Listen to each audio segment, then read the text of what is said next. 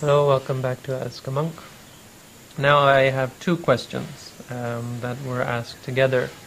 The first question is um, whether after realizing nirvana, nibbana, which means freedom or release or emancipation or however you want to translate it, uh, is there anything left to do? Or is uh, nibbana it? I mean, is that all you have to do? That's the first question. So, uh, answer this question first. Um, uh, the answer is it's easy. Uh, nibbana, nirvana is the the last thing that we ever have to do. Uh, once you realize nirvana, there's nothing left. To, there's nothing left that, from a Buddhist point of view, you, you, need to do.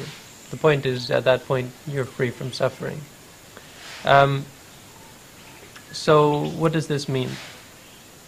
Nirvana is is the cessation of suffering. This is what the the definition of it is. It's possible for a person uh, to, you know, not not easy, but it's possible for a human being to realize freedom from suffering, to come to be, um, even temporarily, to be free from the arising of stress, the arising of of any um, any impermanent phenomenon.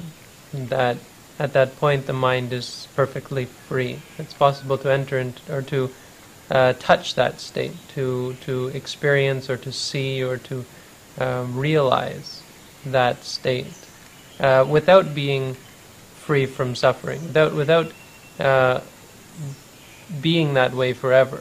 Well, this is the first thing to point out. And this this person, we have names for them. Is a sotapanna, someone who has entered the stream, because though they still have to suffer, um, and they still have more to do, it's uh, they, they they've already cracked the shell the shell so to, so to speak and and it's only a matter of time before they become totally free from suffering.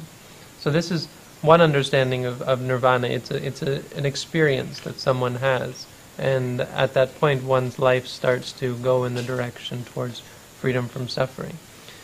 But what we mean by nirvana or, or parinirvana or so on um, is the complete freedom from suffering. So, though a person might still live uh, they have no more greed, no more anger, no more delusion. These things can't arise. There's, there's perfect understanding of reality, of the experiences uh, around oneself. When, when you see, when you hear, smell, taste, feel, and think, there's only the awareness of the object. There's no attachment to it. So we say this is nirvana. This is this comes from realizing this state of ultimate freedom. When you realize it again and again, you start to see that there's nothing that lasts, that all of the experiences that we have simply arise and cease, and there, there, there's nothing lasting, there's nothing permanent, there's nothing stable. And so one loses all of one's attachment. At that point, one isn't subject to future rebirth. Um, there, there's this, this physical reality that we've somehow built up that has to um, last out its its lifetime. But at the end of that uh, cycle, that um, revolution, at death there's nothing. So at, at death there's no more arising, uh, and and at that point there's freedom from suffering, freedom from um, from impermanence, from the the um, from birth, from having to come back again. So this, I think this is clear. That the answer, is, from a Buddhist point of view, a doctrinal point of view, is is quite clear. That a- after that, there's nothing left to do. The Buddha said, "Katang karaniyang," uh, done is what needs to be done. There's nothing left to do. There's nothing more here. But I think uh, a, a, an important point to make that is often missed is that you don't somehow fall into this state. Uh, this is the ultimate, the summum bonum, the, the the final emancipation. It comes to someone who has had enough, who doesn't see any benefit in coming back. It doesn't see any benefit in recreating this human state or, or any state again and again and again. Uh, most of us are not there. Most of us think that there's still something to be done. We want this, we want that. We've been taught that it's good to, to have a, a partner, to have a family, to have a job, to help people, and so on. And we think that there's somehow some benefit in this. Um, on the other hand, we see that in ourselves there are certain attachments that we have that are causing us suffering. So this is this is where we're at. We're at the point where we we want to hold on to certain things, but we want to let go of, of other certain things. So this, this just shows that we're somewhere along the path. We're somewhere between um, you know a, a, a, useless person and an, and an enlightened person, uh, and it, it's up to us which way we're going to go if we take the side of letting go, we don't have to let go of those things we don't want to let go of. We let go of those things that we want to let go of. And this is how the path works.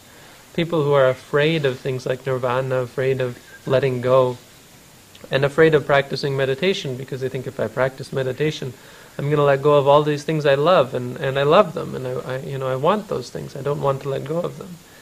And the truth is, if you want it, if you if it's something you're holding on to, you're never going to let it go. That's the point. But uh, the what you have to realize is that the more you understand, the more mature you become, the more you realize that you're not benefiting anyone or anything by yourself or, or others by holding on to anything, by clinging to others, by um, you know by by wanting things to be a certain way. It's it's not of a benefit to you and it's not of a benefit to other people. That true happiness doesn't come from these things. Um, you know, people when they hear about not coming back, they think, well, the great thing about Buddhism is that there is coming back. I remember talking with some with a Catholic uh, woman, and she said, "Oh, it's so great to hear about how in Buddhism you get a chance to come back, because of course in the religion she had been brought up with." Uh, that's it. When you die, it's either heaven or hell forever. But she was thinking, wow, you know, to be able to come back and have another chance. So for Westerners, I think this is common. We think, oh, it's great. I'll be able to come back and try again, like, like this uh, that movie Groundhog Day. You know, until you get it right. And that's really the point: is until you get it right, you're going to keep coming back. But um, whether this should be looked at, seen as a a good thing or not, is debatable. I mean, ask yourself uh, don't ask yourself how are you feeling now because most people think, well, I'm okay and I've got plans. You know, if I can just this and this and this, there's a chance that I'll be stable and, and, and happy and and uh, living a good life. But then, you know, don't ask yourself, don't look at that. Ask yourself what it's taken to get even to the point that you're at now, and think of all the lessons you've had to learn. And if it's true that you come back again and again and again, then you're going to have to learn all of those. If you don't learn anything now and change anything about this state, if you don't somehow uh, increase your level of maturity in a way that you've never done before in all your your lives, then you're, you're just going to have to learn these lessons again and go through all of the suffering that we had to go through as a, as children, as teens, as young adults, as adults, and so on. And wait until you get old, sick, and, and, and die. I mean, see how that's going to be. And then don't stop there. Look at the people around you and in the world around us. Who's to say in next life you won't be one of the, the people who suffer terribly in this life?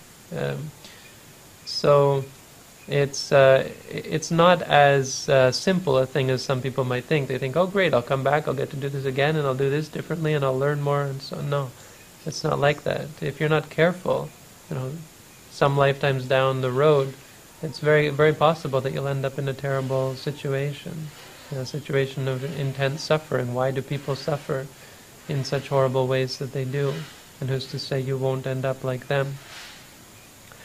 So th- there is some um, we, we, can see some benefit in at least um, you know bringing ourselves somewhere somewhat out of this state to a state where we don't lose all of our memories every 50 to 100 years um, where we're able to keep them and, and to continue developing. That, that's at the very least um, a, a, good thing to do. And and so you know the development of, of the mind shouldn't scare people. The practice of Buddhism shouldn't be a scary thing that, that you're going to let go of things you hold on to.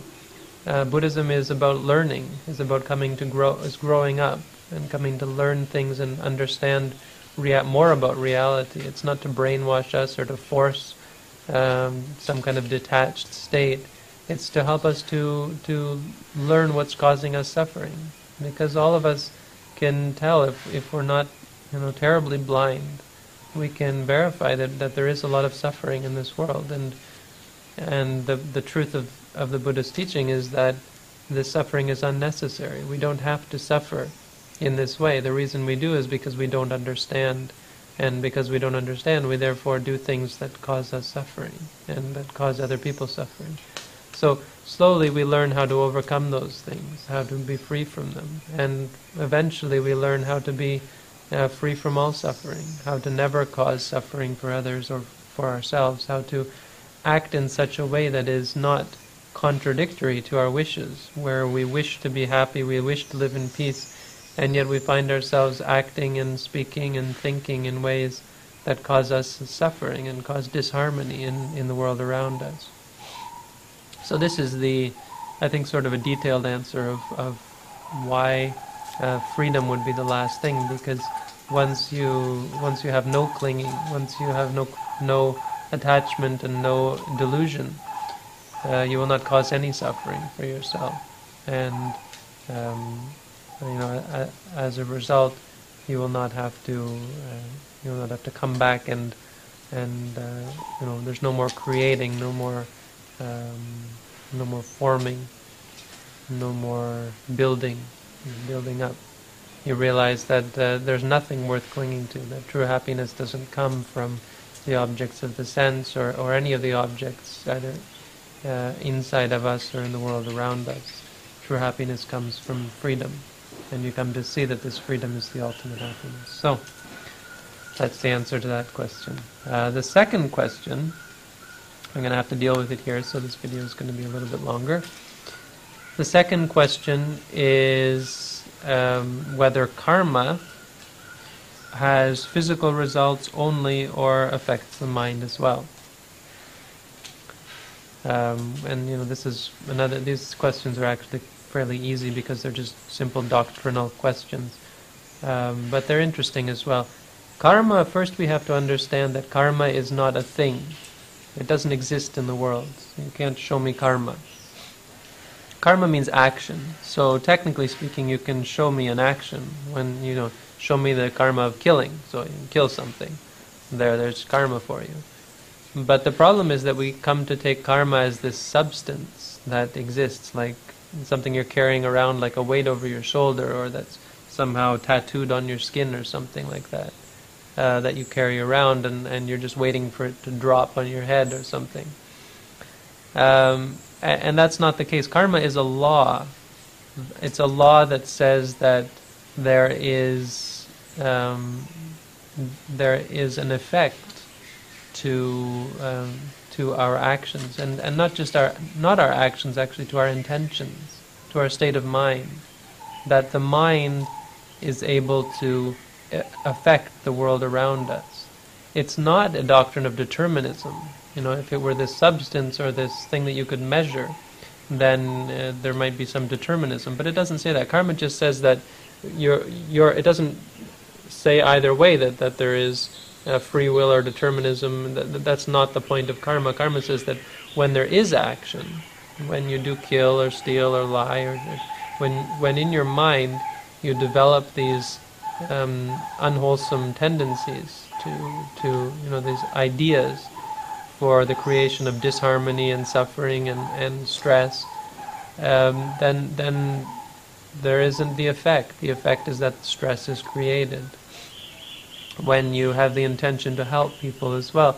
There's another sort of um, stress created. It's, it's not an unpleasant stress, but it's a stress of sorts that creates pleasure.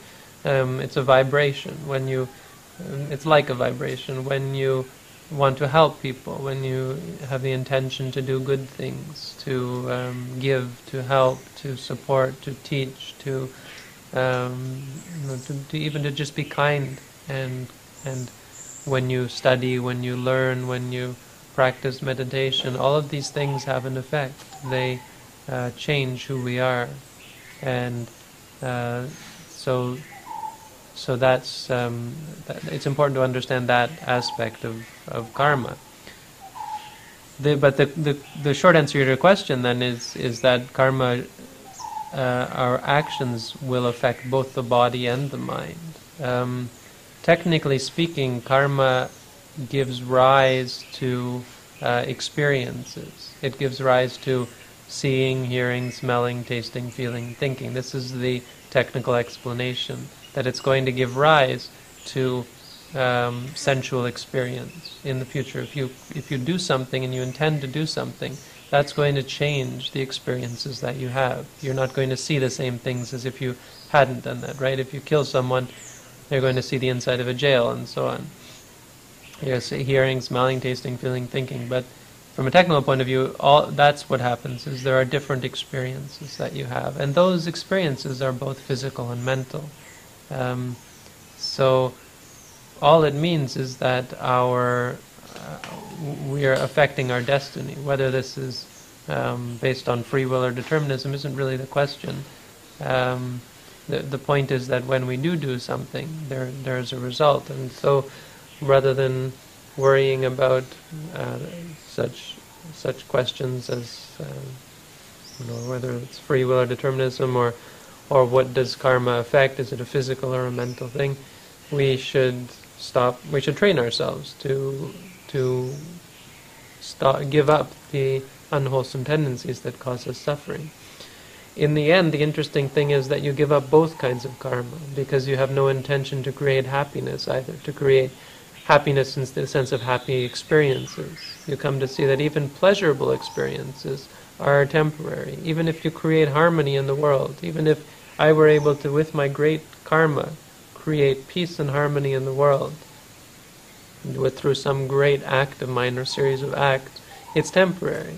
And unless there's wisdom and understanding that allows people to let go, they're just going to ruin it when I'm gone.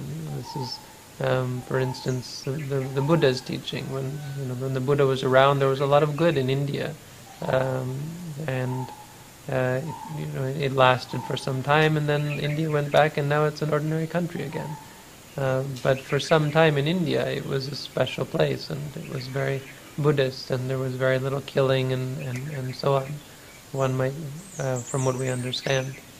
It's just an example, but the point is that it's impermanent, and no matter what good things you do, even the Buddha's teaching is impermanent. It's not going to last forever, and this is the teaching of a perfectly enlightened Buddha, as we understand. So, um, you know, most important is to become free and to become free from karma as well, to not have any um, attachments that things should turn out in a certain way, not to be expecting or have expectations about the future, to simply be content and um, in tune with reality, to see reality for what it is, and to be at peace with that, and to not cling and to not want and to not hope and, and, and care and worry and so on, but to live one's life in a dynamic way where you um, where you can accept and react and respond appropriately to every situation. Doesn't mean that you live in one place and do nothing, sit around and do nothing. It means that you're able to live dynamically. You're not a stick in the mud. Who when it's time to move, can't move your person, your your your mind is able to respond appropriately to all experiences and and react um, without attachment. So, um, you know, fairly detailed answers to your questions. I hope they did hit the mark to uh, at least to some extent. So, thanks for the questions. All the best.